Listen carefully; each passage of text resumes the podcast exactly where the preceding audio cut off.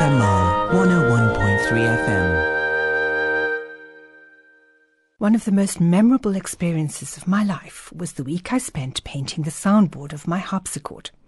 I was at university at Wits and had flown down from Johannesburg to Cape Town with my teacher, John Coulter.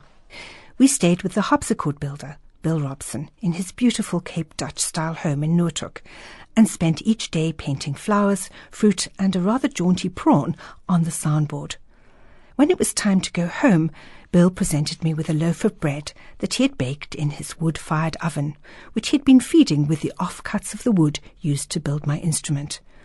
I remember sitting on the plane back with this precious loaf of what I called harpsichord bread still warm on my lap.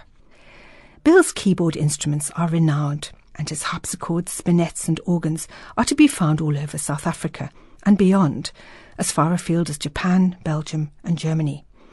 They're finely crafted in his workshop using methods that are centuries old, and they're made of locally sourced woods such as wild olive, African mahogany, and hard pear. Bill's interest in early keyboard instruments started when he was 21 and his parents gave him a spinet in serious need of repair.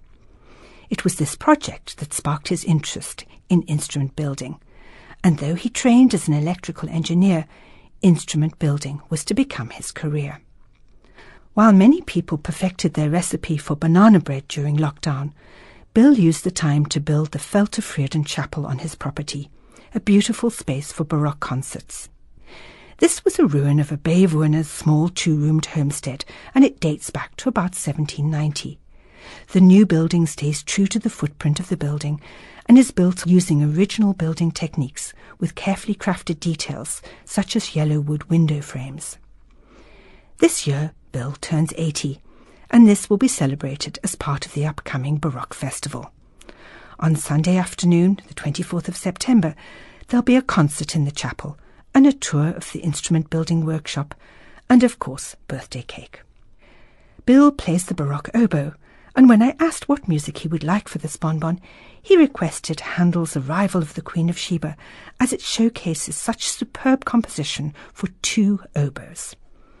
This performance is by the Sixteen under Harry Christophers, a suitably celebratory rendition for Bill Robson, a very special person in South Africa's early music world.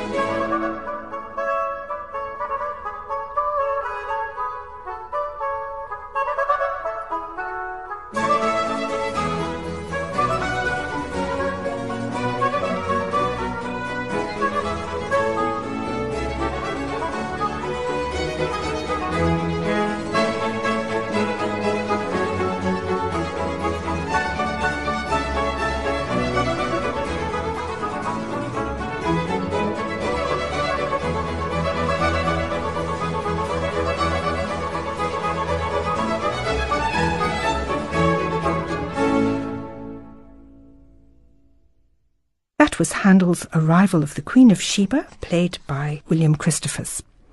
The Cape Town Baroque Festival begins this Friday. All details can be found on the Cape Town Baroque Orchestra website. FMR 101.3 FM.